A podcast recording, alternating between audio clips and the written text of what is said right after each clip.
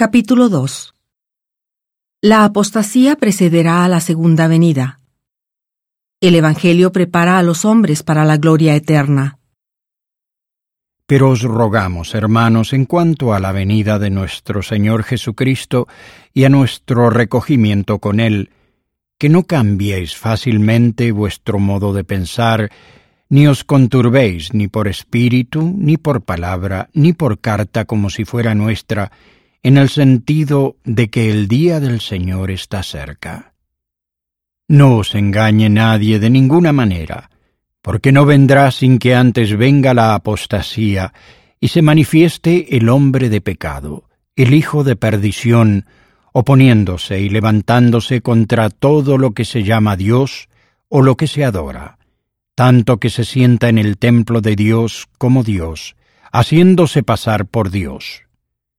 ¿No os acordáis de que cuando yo estaba todavía con vosotros os decía esto? Y ahora vosotros sabéis lo que impide que a su debido tiempo sea manifestado. Porque ya está actuando el misterio de la iniquidad. Solamente espera hasta que sea quitado de en medio el que ahora lo impide.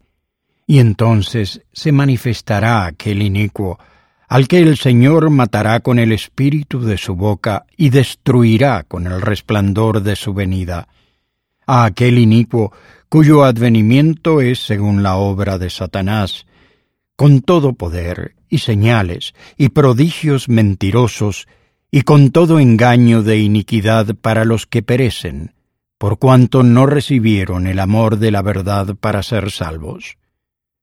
Por tanto, Dios les envía un poderoso engaño para que crean en la mentira, a fin de que sean condenados todos los que no creyeron en la verdad, sino que se complacieron en la iniquidad.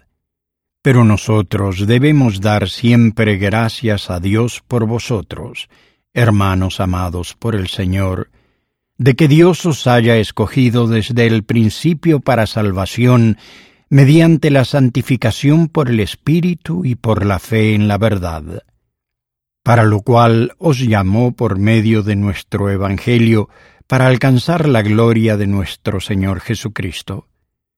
Así que, hermanos, permaneced firmes y retened las enseñanzas que habéis aprendido, sea por palabra o por carta nuestra que nuestro Señor Jesucristo mismo y Dios nuestro Padre, quien nos amó y nos dio consuelo eterno y buena esperanza mediante la gracia, consuele vuestros corazones y os confirme en toda buena palabra y obra.